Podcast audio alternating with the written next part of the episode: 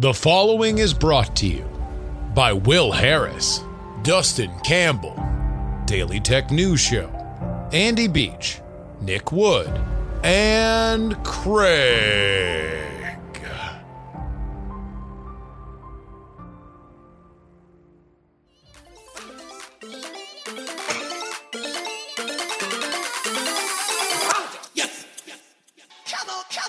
Hello and welcome everybody to the Politics, Politics, Politics podcast for March 16th, 2022, 316. Oh, hell yeah. It's your old pal Justin Robert Young joining you in Austin, Texas for yet another fun filled podcast filled with, well, you guessed it, politics, politics, politics.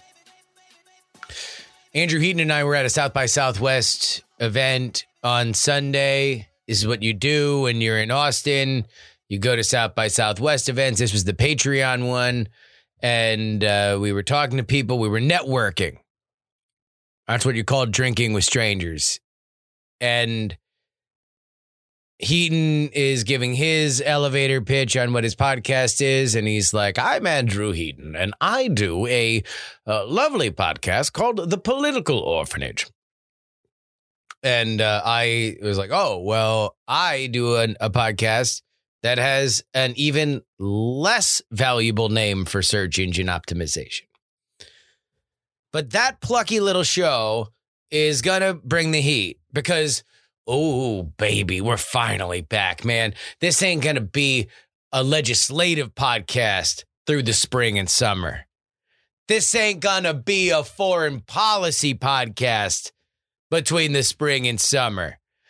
This isn't to be a epidemiological podcast, a public health podcast through the spring and summer.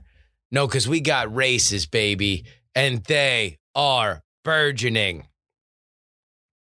I got an insight here on what's happening in Georgia.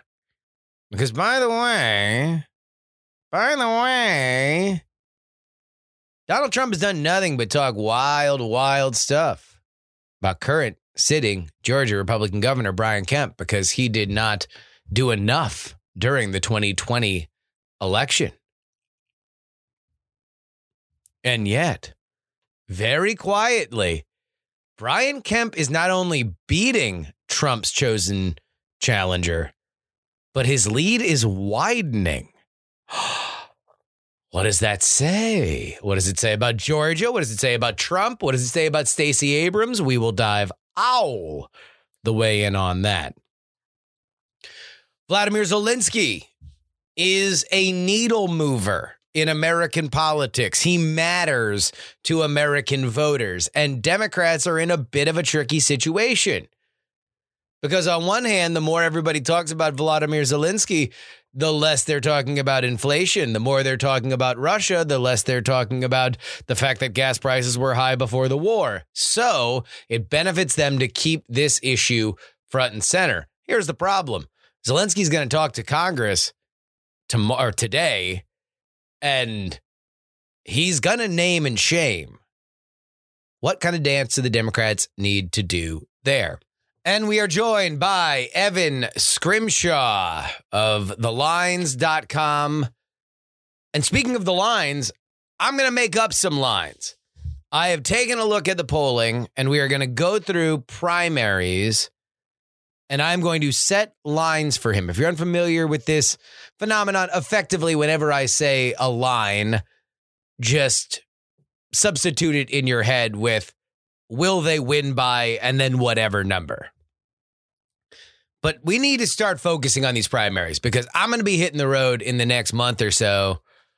And we're going to be uh, uh, knee deep with all these names. We got to start familiarizing ourselves.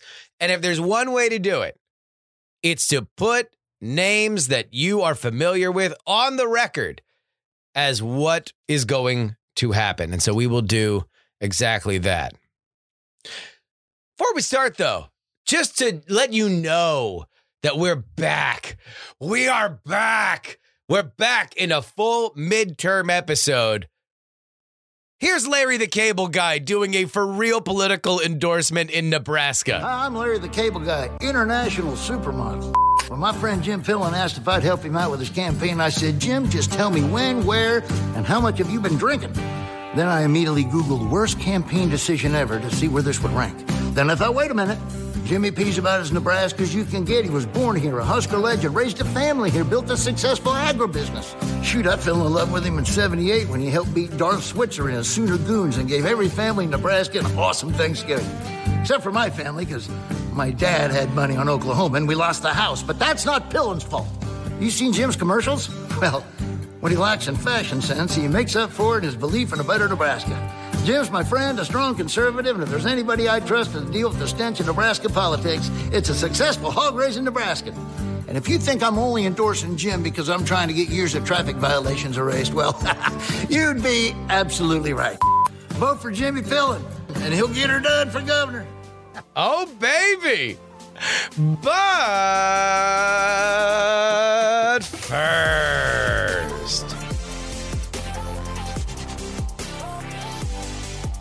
Could Donald Trump be facing a devil of a time down in Georgia? This is not something that I've heard a lot of people talk about, but I guarantee you somebody is going to start talking about it uh, eventually. I'm going to be the first one. So, everybody who has this take, uh, you ripped it off from me. Very quietly in Georgia, Brian Kemp, the sitting governor, is running ahead of his challenger, David Perdue. Any other time, that wouldn't be that big of a shock. Of course, incumbents usually win primaries within their own parties, but this is not any normal situation. Brian Kemp is among the biggest enemies for Donald Trump, as he, Trump, has alleged Kemp caved to nefarious election meddling and therefore delivered the White House to Joe Biden. There are many things that can be argued about that. They've been argued, but that's where we stand in terms of the points of view from our two principles. By January, only months after the initial election in 2020, Trump was up on stage, theoretically getting Georgia Republicans excited to go vote for more Georgia Republicans in the Senate runoff when he out and out said that Trump would be back to challenge Brian Kemp to make sure that Brian Kemp did not win reelection. And Trump recruited pretty well. David Perdue is a well known former senator. He lost in that runoff while Donald Trump was doing active voter suppression. But this is a, a, about as high quality of a of a recruit that Trump could have hoped for. Now, the offer to Georgians seemed clear. Trump is very popular in the Peach State. Why don't you just replace one competent white guy with another competent white guy that Trump likes better? And at least right now, and again, we are not far away from this primary. This primary is in May. At least right now, that simple premise is being rejected. Four recent Republican primary polls from Quinnipiac, Trafalgar Group, Fox 5 Local, and Fox News National all say the same thing. Kemp is leading by above the margin of error. And what's more, his lead is widening. Indeed, the most recent poll has Kemp up 11. By the way, that wasn't the case in December. The first poll in this race that was taken was by Fox 5, and the two were tied. So, is this a big deal, little deal, no deal? Well, let's understand the factors here. Stacey Abrams, the likely Democratic nominee, is still the biggest villain in the minds of the Georgia GOP.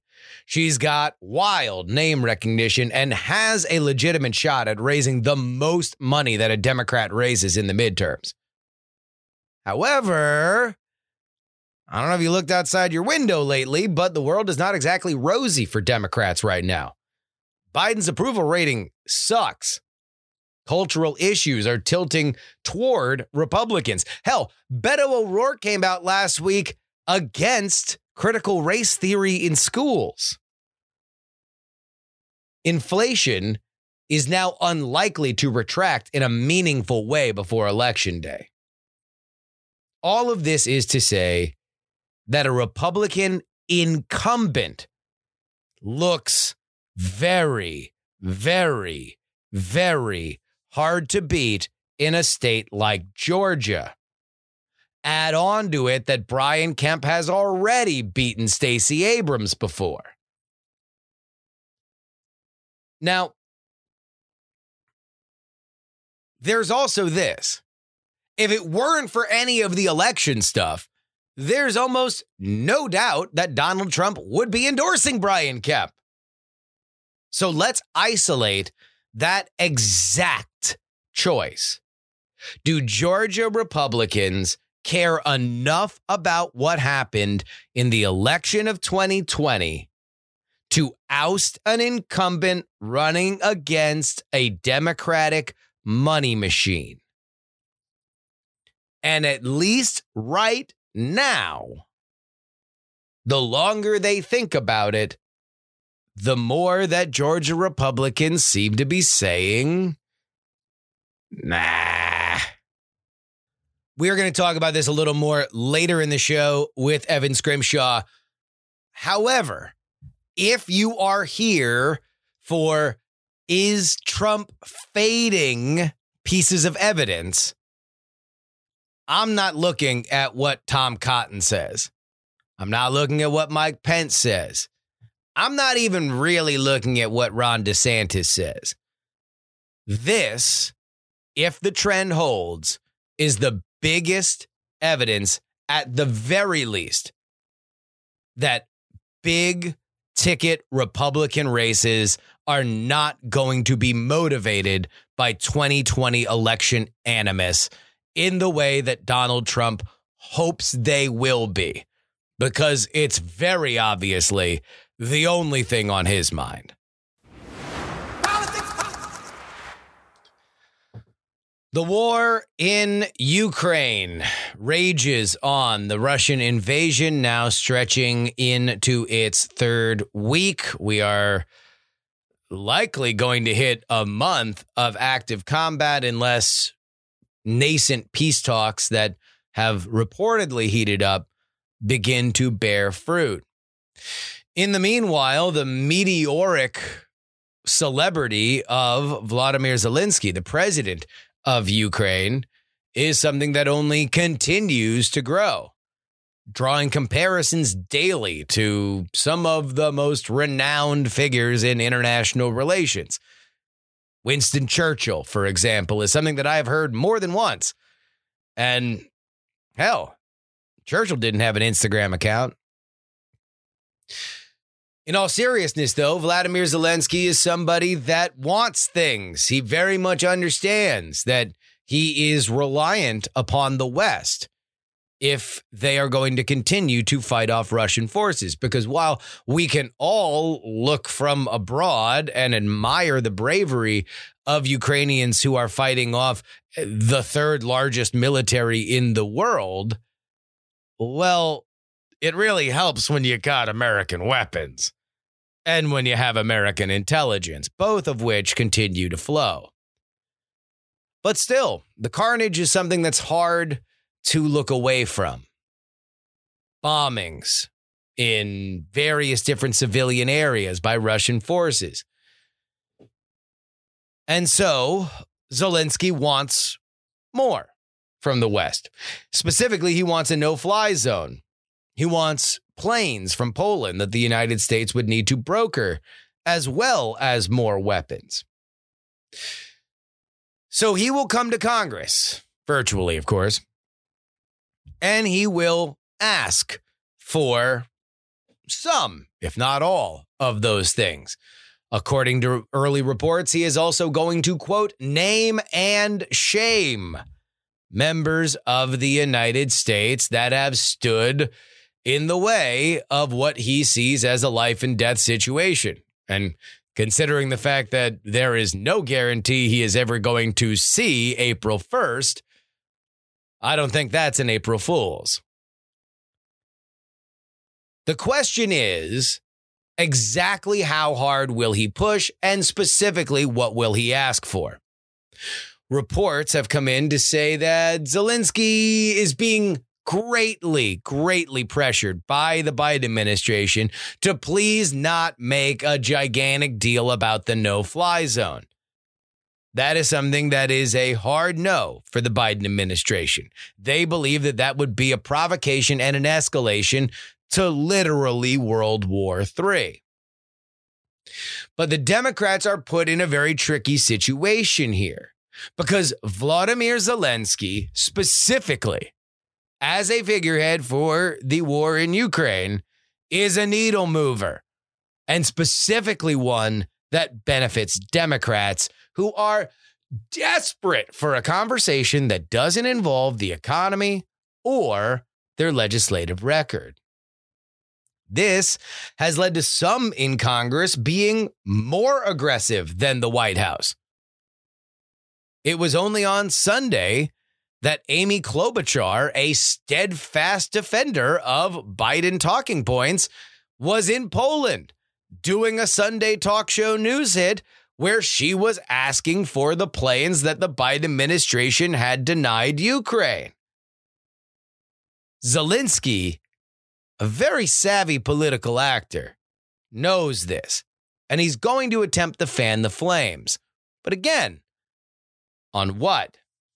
because he can only push the United States so far, knowing that the only reason why he's likely still alive is because of his association with Washington, D.C. So, what seems likely is Zelensky wishes out loud there would be a no fly zone and specifically makes the ask for the planes and more weapons. It's still going to be must see TV. Meanwhile, there is the larger question exactly what's going on with this war. Military analysts continue to see a shoddy push by a seemingly ramshackle Russian army. Ukrainian defenses have been ably holding them off from major cities. And while at this point, smart money still seems to be on Russians being able to take the capital city of Kiev, the more realistic query would be how long is that going to take? Exactly from, you know, regular horrors of war to war crimes will Putin be willing to get to do it? And then the most pressing of all, let's say he does take Kiev. How long is he going to be able to hold it? Obviously, this is extraordinarily serious and it's dominated all news, and rightly so. Land wars in Europe don't happen every day.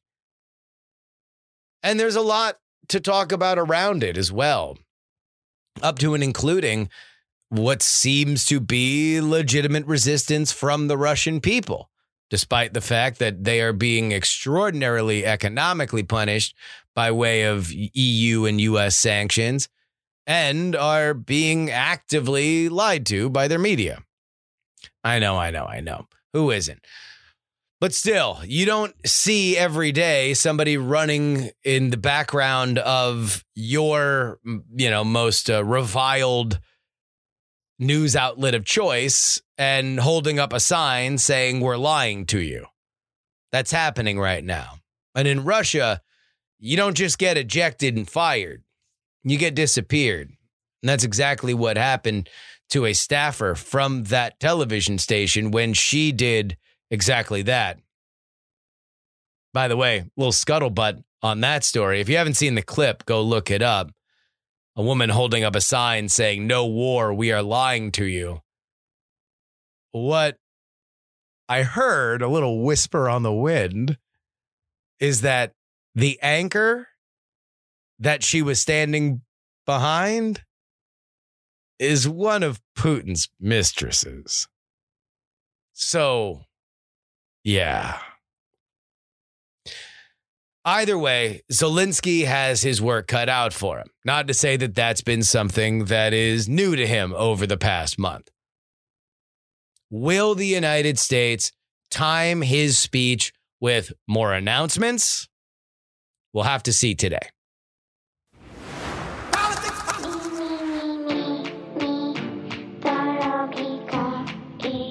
Ladies and gentlemen, if you want to support this show, the best place to do it is at takepoliticsseriously.com. Full transparency. Still getting over the the reminiscences of what happens when you get COVID. So that's why you might hear my voice a little bit gunked up this episode. You want to know what didn't skip a beat? My output on this show specifically for the Patreon bonus episodes. Nobody missed a Sunday, Sunday, Sunday episode. Nobody missed a late edition on Thursday. Oh, baby. Rain, sleet, snow, hail, Omicron, doesn't matter. Nothing will stop me from making my appointed rounds to giving you guys the best possible content that I can produce and especially now, now that we got stuff going on, we've got we've got wacky ads, we've got polls, we've got results. You know, primaries already happened in Texas. Ooh, good times. If you want it, come on over and get it. Take politics seriously. Dot com is where you need to go. Again, two bonus episodes each and every week. Also, a uh, reminder that Dog and Pony Show Audio, my production company, we've got a new show airing right now. It is the second season of World's Greatest Con with Brian Brushwood. It is all about the uh, crazy world of television game shows. Just aired. We're about halfway through the season now. Now's a great time to binge it. I know a lot of folks are like, ah, I want to wait until I have a bunch that I can that I can listen to at the same time. Perfect time to do that. You're going to get the first episode about the uh, 1950s quiz show scandals, including 21, which is what we spend most of our time talking about. The story, the insane story of Michael Larson and the press your luck uh, uh, scheme. I mean, he basically figured out a way to cheat the game on a television show where there was no prize limit and you could keep playing forever a a great story that I think we added a lot of context to that folks are not um you know immediately aware of even if you're aware of his of his story. I think we found and and you know try to tell the tale of a bunch of very interesting stuff. And then the episode that's out now which is just such a delight Charles Ingram and the Who Wants to Be a Millionaire scandal. Here's here's the quick 10 cent version a man who's still in the British military, he's a British army major, goes on Who Wants to Be a Millionaire when it's the biggest show on the planet in 2001, has a first day where he sucks terribly, uses almost all of his lifelines.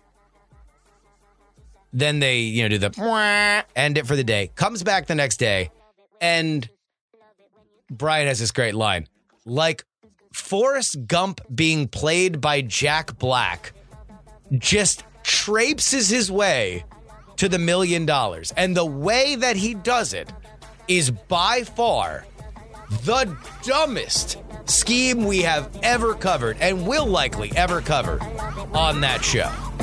You gotta go check it out right now. Uh, it is Charles Ingram and the Who Wants to Be a Millionaire Scandal available now at uh, World's Greatest Con. Find it wherever you get podcasts.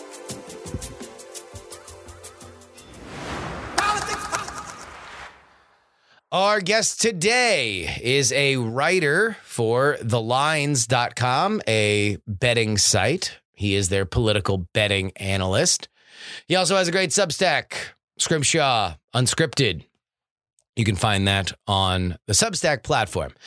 We're going to talk about lines. And I know that some people are just perpetually confused when we talk about gambling terminology. So, one last time for for folks going into this, whenever I say a line, so for example, Justin over Young minus 1, what I'm saying is that if Justin and Young ran against each other, that Young would win by more than 1.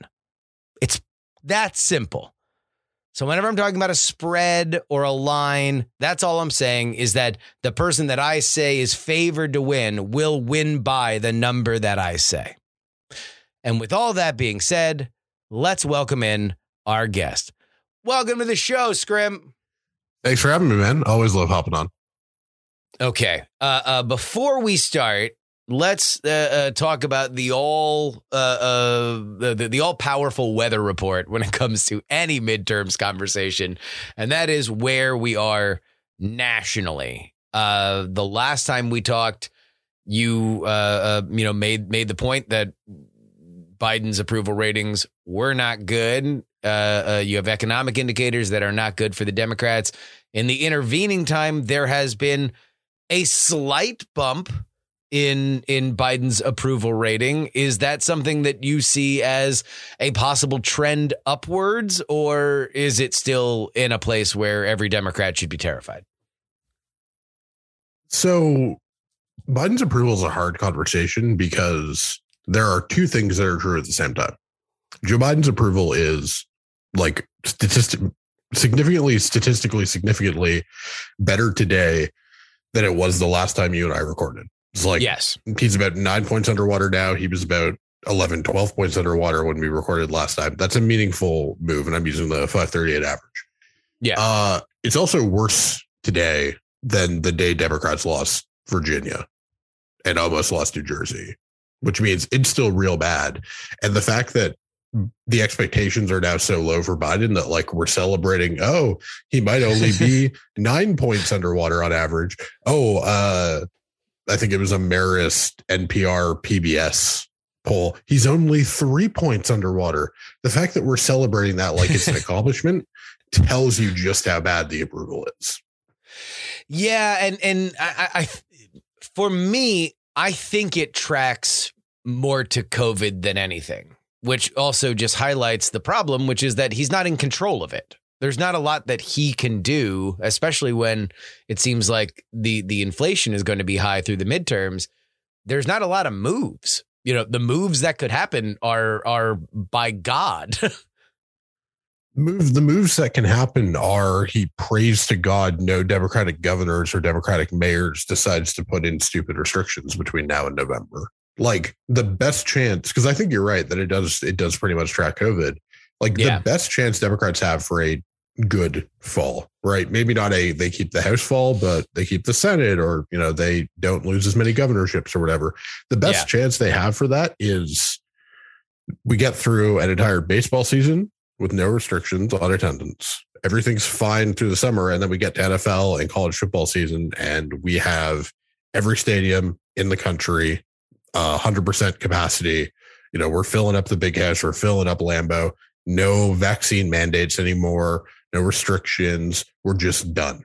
And I have no idea if that's going to be able to happen. I have no idea where the science or the epidemiology is going to be yeah. in six months, but that's the only hope Democrats have is is that COVID's gone in, in the minds of yeah. the voter. Is that COVID is is gone, which is something that we've hoped for for two years, and and so maybe now, maybe maybe now it's going to be uh, it's going to be the case.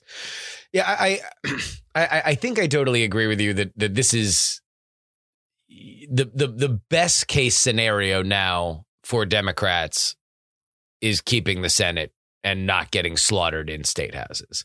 I think the House is. I mean, that's gone, right? I mean, like unless unless you are, you know, uh, Nancy Pelosi's comms team, nobody is talking about keeping the House. I keep running into this weird thing where like the the House map is really really good for Democrats, and like it's probably going to get better because the Ohio maps are probably going to get tossed again.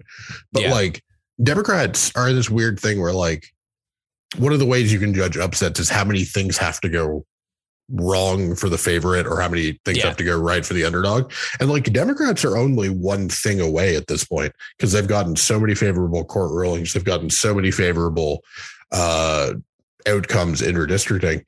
And yet, like as a statistician, I'm like, oh yeah, no, they've got like a, you know, 20% chance or whatever, 25% chance based on my math. And in my gut, I'm like, yeah, this is there's no chance. They're not winning the Yeah. house. Well, let's talk about some of that because uh, there already have been primaries uh, here in uh, the the uh, great state of Texas, where I'm talking to you from, and uh, the big marquee matchup was somebody who is nominally nominally a Democrat in Henry Cuellar. He is also under FBI investigation, running against somebody for whom is a progressive scion, Jessica Cisneros. And while there was favorable returns early in the night, the results, although under the the runoff line, were about what they were two years ago when Cisneros came close enough, and that was with a more favorable district for Cisneros because you had more of San Antonio uh, in, involved in it. Uh, what what was your take on that race? If she can't beat him now in a more favorable district and with him under FBI investigation, like we have to start having a conversation about why a bunch of people hitch their wagons to a candidate who clearly can't win. Like, I Yeah. don't understand why the left were like, "Yep, this is our, this is our gal, this is our, this is our candidate." Cuellar is a, a again. You you said he's you know nominally a Democrat. That's the best way to put it. He's pro life, right? He's pro life. He's a conservative Democrat. He is a blue dog of the old, you know, 2000s generation that in the House mostly got slaughtered out in the 2010 midterms. And if you can't beat him in a Democratic primary when he's under FBI investigation, when he got raided by the FBI, It, it, like, like, I- I don't understand a, it. a- a week away from early voting. By the way, this was not something that happened a long time ago. They they they raided the man within a week of early voting. Like it was it was not uh, uh it, it was it was not a, a fate memory. And if you look at how they ran that race, like the the the the campaign ads, Cuellar ran the way that you know a a Republican will run against AOC. Like it was, it was, you know, defund the police, open borders. Like, like he he ran essentially Republican talking points against her. Um, the question then becomes, I think, in that district, how progressive? I mean, like, because she play, kind of played this double this double life thing. Because like her messaging to the actual voters was Cuellar changed. I'm a new face. Uh, let's look out for the little guy. And you know, nationally, she's this like young Turks AOC of Texas, super progressive that is going to, you know, be the the bellwether for a new Texas. Uh, uh, I, I I tend to agree with you. I think that like that was looked at as, I mean, it was covered as like, wow, Cisneros really ran close, and I'm like, that's a disaster. If she couldn't beat him there, like that is bad. Oh yeah, and she's gonna get and she's gonna get killed in the runoff because Yeah.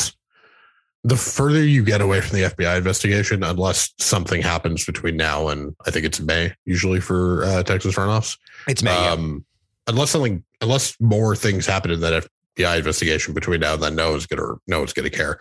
Uh, like, so I think that's gonna hurt her, but also turnout's probably gonna be lower, and I think the young progressive Cisneros voters up in San Antonio are going to be less likely to turn out on a random Tuesday with not a lot on the ballot as compared to uh, older, more conservative uh, Cuellar voters in the South. So I think she's probably going to lose pretty substantially. The other thing is, is that with the uh, generally bad results from uh for for like there's an increasing view that democrats are in a bit of trouble with Yeah. those kinds of um rural southern hispanics and if that's the case and i agree with that uh, view um i think there's going to be a bit of a push for well damn it we kind of need to reelect Cuellar anyways. Yeah. And if that's the push from general Democrats, I think you're probably in a position where you're going to end up being pretty happy. Well, I, I think yeah, I, I agree that if if it's if it's Cuellar, then you know you have a better chance as the Democrats of keeping that seat, and it looks like that seat might be an actual battleground in, in, in, a way that it hasn't been in in a very long time. So we will see that. Uh, uh, one last thing, I don't know if you have any thoughts about it, is uh, the attorney general position here in Texas. Uh, Ken Paxton, who is uh, uh, just made made quite uh, the the the name for himself with a memo. I mean, among other things, most recently, right before election day, which I thought was uh, about as gross of an election day stunt as as you can imagine. He reinterprets a law about transgender children. Uh, uh, so it's it's not an actual law; it's his interpretation of it. The election or primary happens. He comes in under the uh, runoff line, and now he will go head to head with son of Jeb, George P. Bush. There has been, at least in my circles in Austin, seemingly a bit of a a push to unite around uh, son of Jeb to to oust Paxton from Democrats who would be allowed to vote in the runoff. Uh, uh, what is your take? Generally, these kinds of leads uh, do not get overtaken in runoffs. It would be pretty surprising if they managed to pull it off this time. Yeah. Um, the other thing about uh, George P is he didn't even do particularly well in. Uh, I'm thinking like the DFW quad, uh, the Austin suburbs. It's not like, which is what where you would expect the son of Jeb Bush to be particularly yeah. strong, right? Those old money, um, suburban communities, the mid cities between uh, Dallas and Fort Worth. He's not a particularly good candidate. I guess he could raise a lot of money, but I mean, so could Jeb. And look at how his presidential race went. Yeah. Um, I don't know. I mean, it's possible that a bunch of Democrats just decide because they have no interesting runoffs that they're going to go in and save Jeb. But I kind of, th- or Jeb's kid, but yeah, I gotta think he's too far behind. And my guess would be Paxton win 60 40 because as despicable and terrific as his pre election stunt was, unfortunately, that works in Republican politics these days. Well, I mean, he's got gigantic name value, and he is, uh, you know, seen as as the the fighter for whatever is to be fought against amongst uh, those voters. So there we go. Okay, that is uh, stuff that is coming up now. But uh, I want to do something a little bit more lighthearted. Uh, you are obviously a betting analyst for thelines.com. And so to kind of introduce some of these races that I'm going to be going out and covering over the next few months, I wanted to set some lines for you and you tell me which way that you would go. We're going to start here in Pennsylvania. Uh, uh, this is one of the more colorful, at least in terms of the ad spend uh, campaign so far. McCormick over Dr. Oz. Uh, right now, the Real Clear Politics average has McCormick up uh, 1.5, and that is what I will set the line at. However, the largest sample amongst uh, uh, uh, amongst those polls was a Trafalgar Group poll that had Oz up 11 in February. So there is a lot of variance uh, uh, there, but I just went with, with, with the RCP average. Uh, where where do you where, where do you like McCormick or Oz at 1.5? Dr. Oz is going to win this primary because, as we talked about the last time we had him on the show, when was the last time someone with David McCormick's uh, pro Bush administration, pro gay marriage, uh, you know, private equity hedge fund guy profile and reputation won a statewide primary in the GOP. I mean, the argument for him would be he's currently polling ahead of Dr. Oz. So, so something is resonating, and maybe you know Oz is a celebrity uh, figure uh, too far. You know that that is the, like okay, Trump we can handle. At least he was a businessman on television. Uh, uh, uh Dr. Oz is a is a is a doctor, and we don't like that. Yeah, I mean, I get that argument, but two things. One, there's still a ton of undecideds at this point, which means I'm not too concerned by, you know, a two point polling lead or whatever. Yeah. But so McCormick, I think, is most famous for signing an amicus brief in 2013 that David Frum also signed, which is how we have the notoriety. But Republicans for gay marriage when uh, Windsor when Windsor v. United States is being fought. I'm going to name you some of the other Republicans who, who are on this list. It's not a long list, but you'll understand why I'm doing this. David Sure, Frum. Jon Huntsman, Steve Schmidt, uh, Bill Weld, Christine Todd Whitman, and Meg Whitman. Do you know what that list is? It's a list of never Trump Republicans whose careers are over. It's a graveyard. Yes. This yes. amicus brief is literally just a graveyard of, well, they went and worked for the Lincoln Project, they're columnists, or they're the libertarian VP nominee in 2016. I just don't see someone with McCormick. who, who, who, resume winning again. by the way, repudiated his own ticket to say vote for Hillary.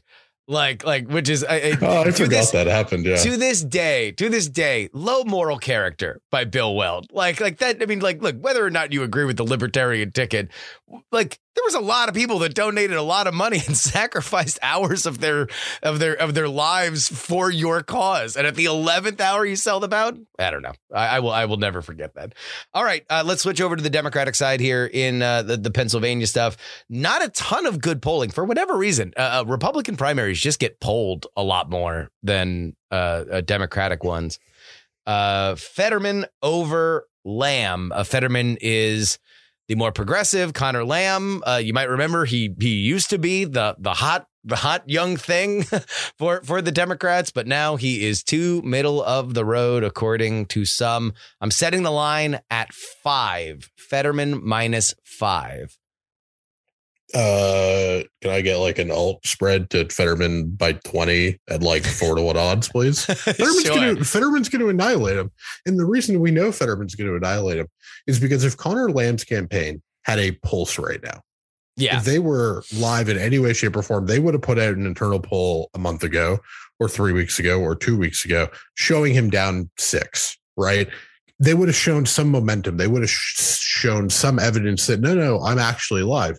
Because the only real polling we have of the race is one Franklin and Marshall small sample, which yeah, Yeah. not really great, and like 56% undecided.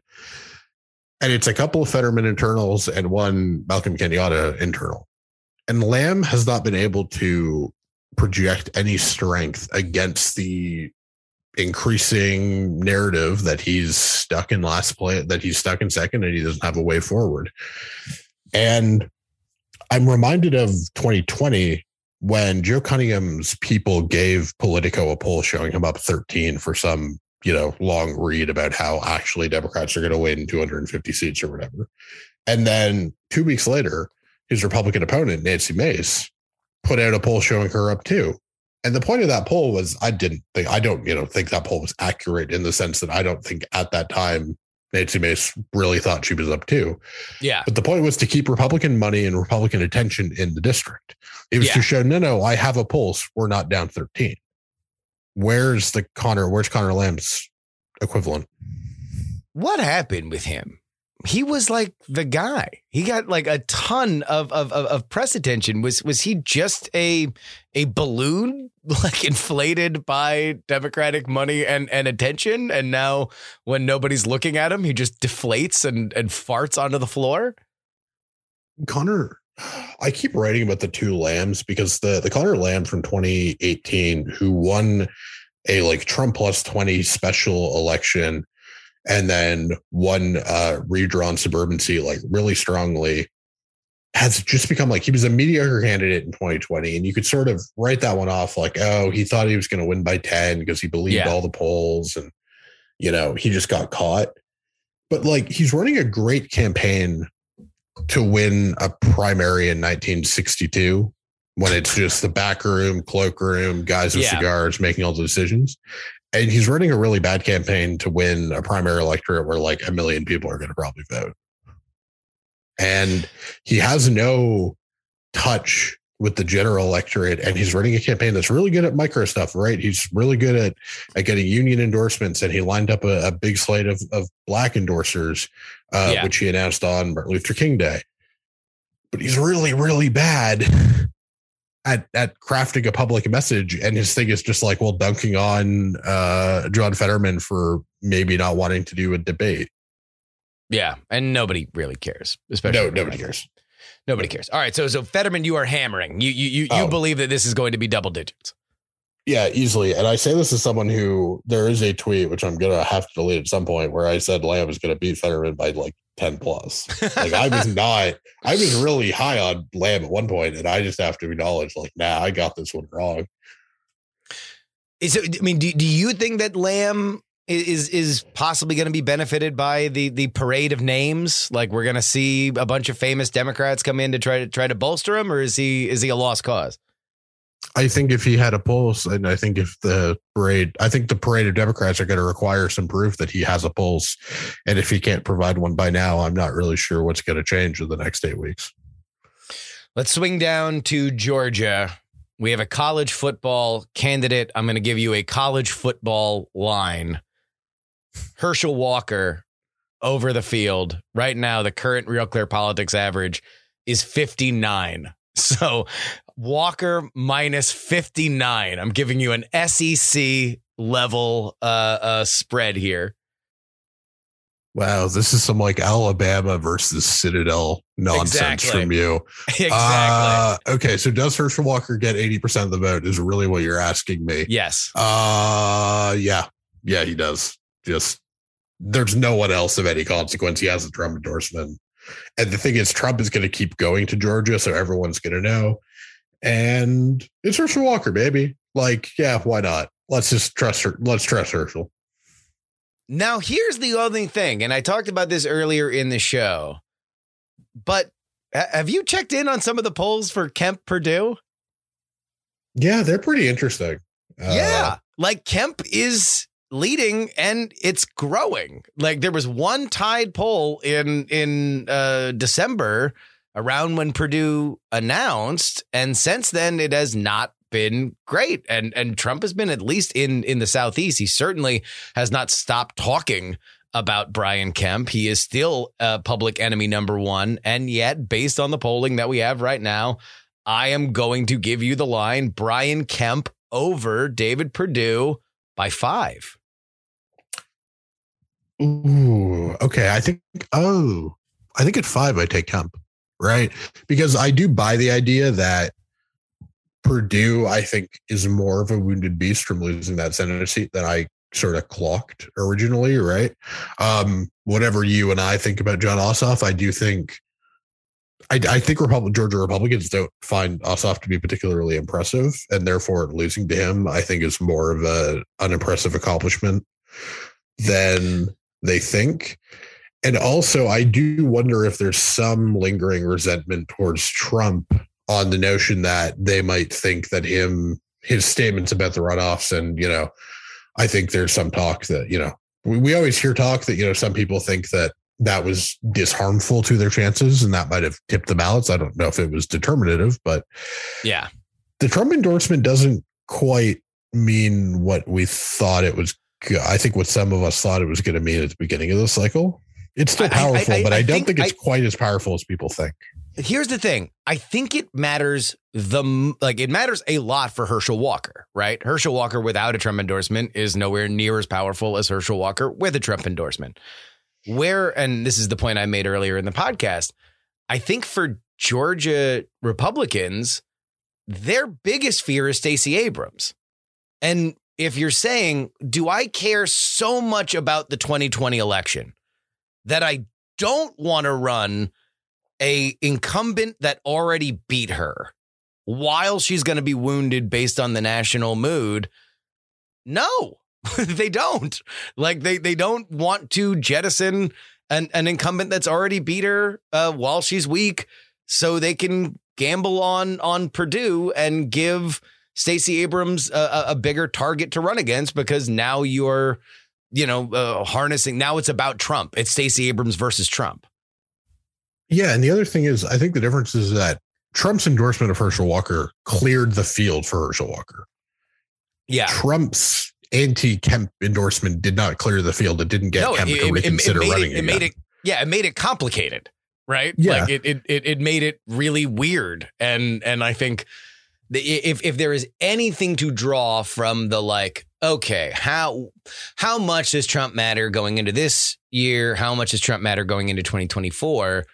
I, I do think that his continued obsession and enemies list about the election, I think that there's more of a Republicans are more willing to to fight for the the disloyal Republicans like Liz Cheney because that is like an uh, act on the field. But the election stuff, I I do think it's like people are kind of past it. And and ultimately they the, the Georgia Republicans just don't want Stacey in there. Yeah, and the other thing is, uh, you know, because I think I don't know if this is going to be on your list, and if so, I'm sorry if I'm screwing up your plans here. But That's like, fine. Ted Budd released this like very weird fake Q and A where he like impersonated a Politico guy recently in North Carolina Senate, and like they're still losing. Ted Budd's campaign is still losing to you know failed former governor Pat McCrory, and they're like, oh no, once once more people know about the Trump endorsement. Trump, Trump endorsed you like nine months ago, dude. What? So, Yeah. like that to me is a pretty big signal that, like, well, actually, the Trump endorsement doesn't really mean as much as it means if Pat McCrory is still beating Ted Budd in a Ted Budd internal. Yeah. Yeah, uh, uh, uh, that that is that is not on the list, but I do think it's also there's just it, it, it it's a bit of a devalued endorsement. He's endorsing like everybody. He's endorsing like city council people in Hialeah. It's it's insane. Uh, uh, all right, we are gonna go to Ohio. Straight out Pick'em, Gibbons, uh, Mandel, Vance, and Timken. Okay, so Vance and Timken have no chance. This is a pick 'em between Mandel and Gibbons. Uh, I'm gonna take I'm gonna take Mandel. Uh, only because he has won statewide GOP primaries before, and Gibbons is a dude. And the thing about people whose qualifications for political office are they're a dude, uh, is generally they run bad campaigns when uh, shit hits the fan. When when the when when the chips are down. Yes. Uh, all right. Swinging down to Florida. Crist over Nikki Freed right now. Polling has it at point. Uh, sorry, at at uh five. Crist giving five to Nikki Chris, Freed. Chris, Chris is going to annihilate her. Uh, uh, Freed, Fried, I don't know how to pronounce her name. I did, I never bothered learning because she's so inconsequential. Uh, Chris does. I mean, she better. was leading initially. Like, let, let's let she she was not. Uh, she was she was looked at as as the the the the strong candidate, and then she obviously pulled terribly against DeSantis, and that coaxes Chris into the race. But you know, it, it if I mean, look, I could do a whole a whole series on the Florida Democratic Party and and how they have just flagrantly failed on every level. But this is supposed to be your bench. You know, Yeah. she is she was the like I can win statewide. She already won statewide. That was the big bugaboo. Uh uh and and young, energetic, attractive lady. This should be it. Nothing. And they're gonna rerun Chris. Yeah. Uh, so the reason I never bothered learning her name is because I'm just perpetually done with Florida at this point. I wrote a column the Friday night before election, uh, before election night in 2020, saying if Florida was called South Georgia, no one would think we have a problem here. It's fine. Calm the f down about Florida. Well, we saw what happened, right? And I, I'm an idiot. Like whatever. I have no problems owning the fact that I'm an idiot, and so my view has just been, well, you know, I don't even care about this race, but Chris is going to win because Chris has like he has a pretty clear electability advantage. He pulls a lot better in the DeSantis in the head-to-heads against DeSantis than she he does. does He does. and he has more money than her, although both of them are really anemic fundraisers, which you know would be fine if this was Wyoming or whatever, but uh anemic fundraisers in Florida, not great.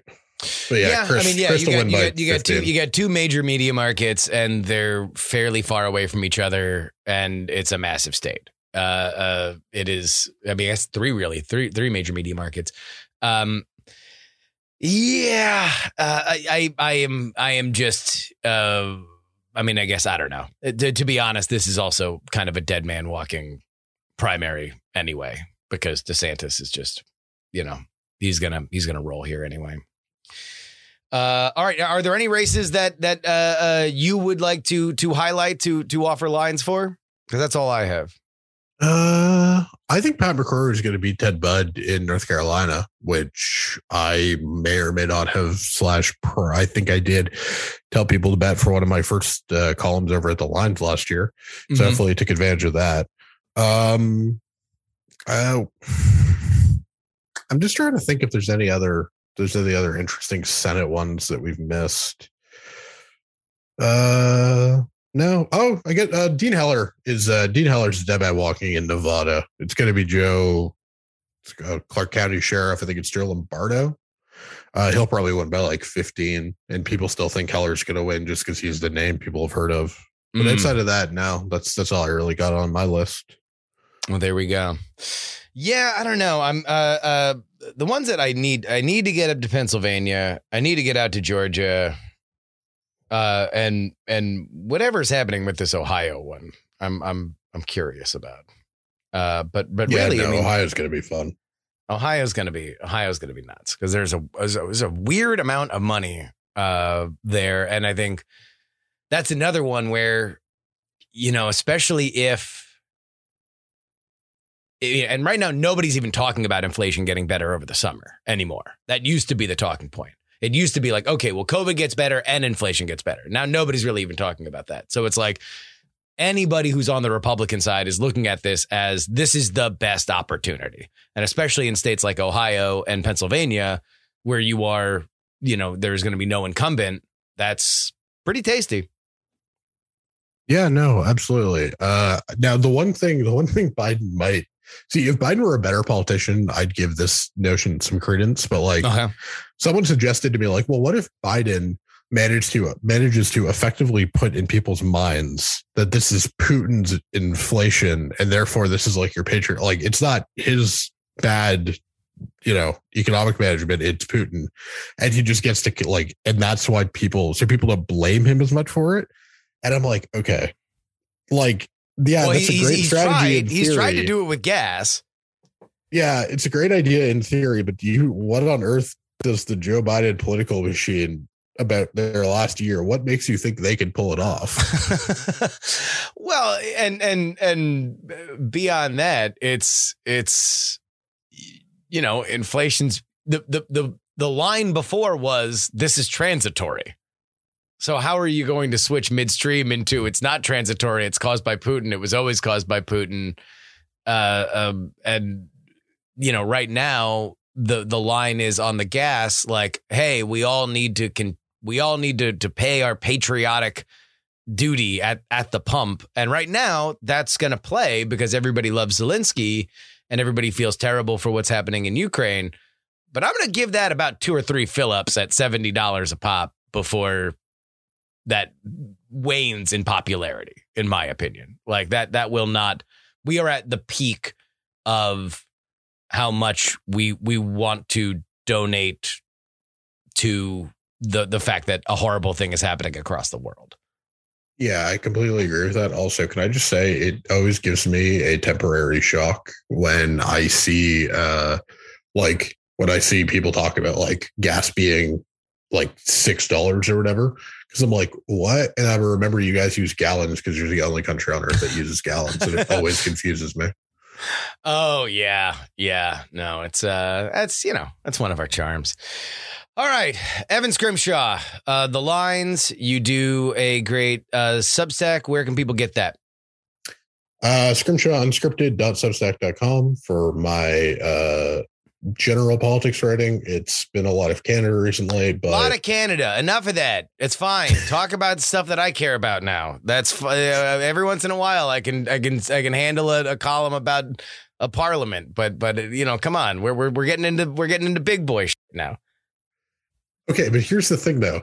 Like, I keep wanting to write about the U.S. and then nothing. Like, there's no polling. There's no good polling out for the I last like six weeks. So nothing's happening. Trust me, I want to write about the U.S. I feel bad for my American readers, but like, give me something. In Canada's burning, so they give me content. You guys don't. That's your fault. It is. Um, it is. It is terrible, man. The polling has been really, really bad. Uh, uh, like I mean, again, it's like the, how is there not more polling on Connor uh, Lamb versus Fetterman? Like that's that's insane. Like that that's a that's a really consequential election. You know, that that could be the next senator from Pennsylvania.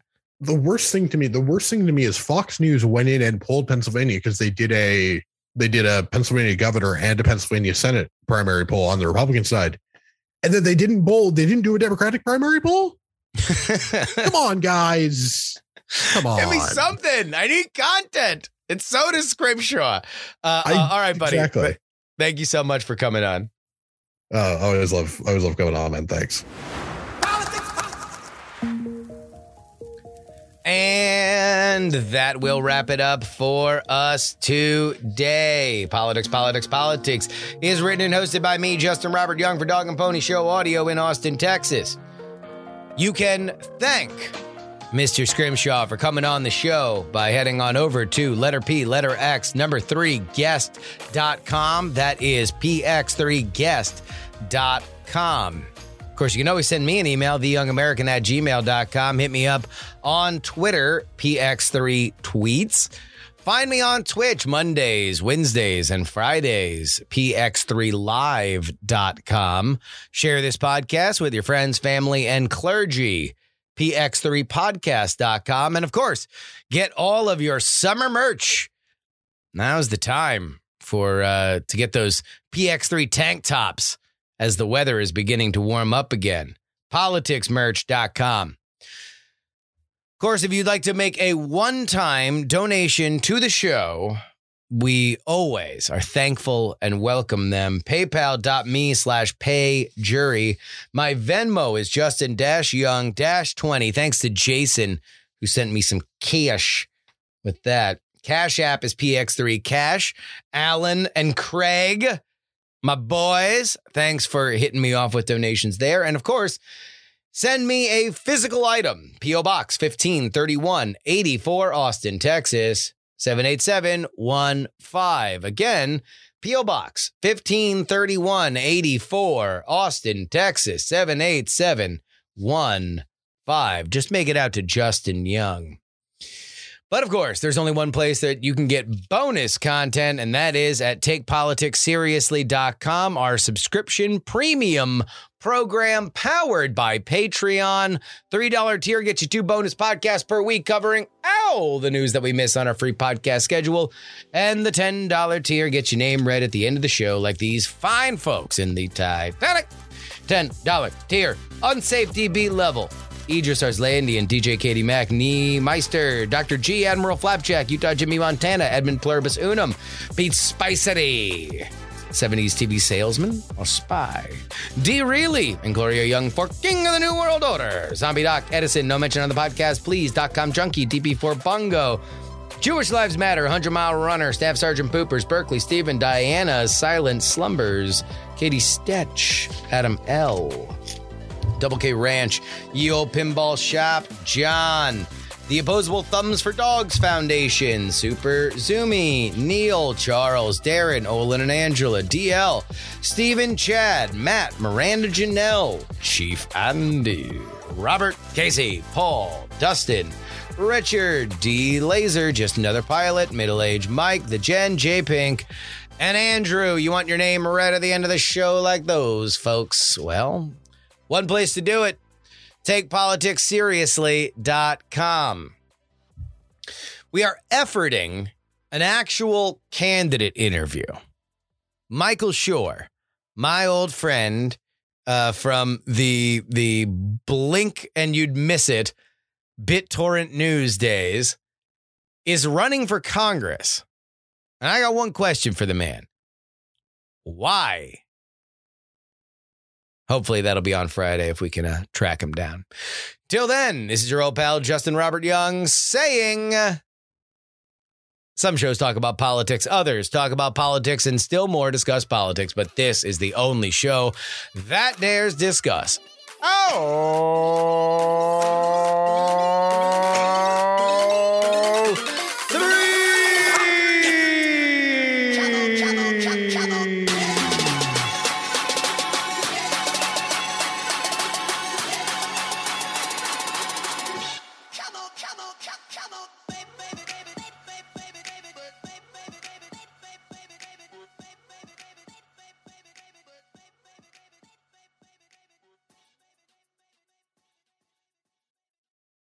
Diamond Club hopes you have enjoyed this program. Dog and Pony Show Audio.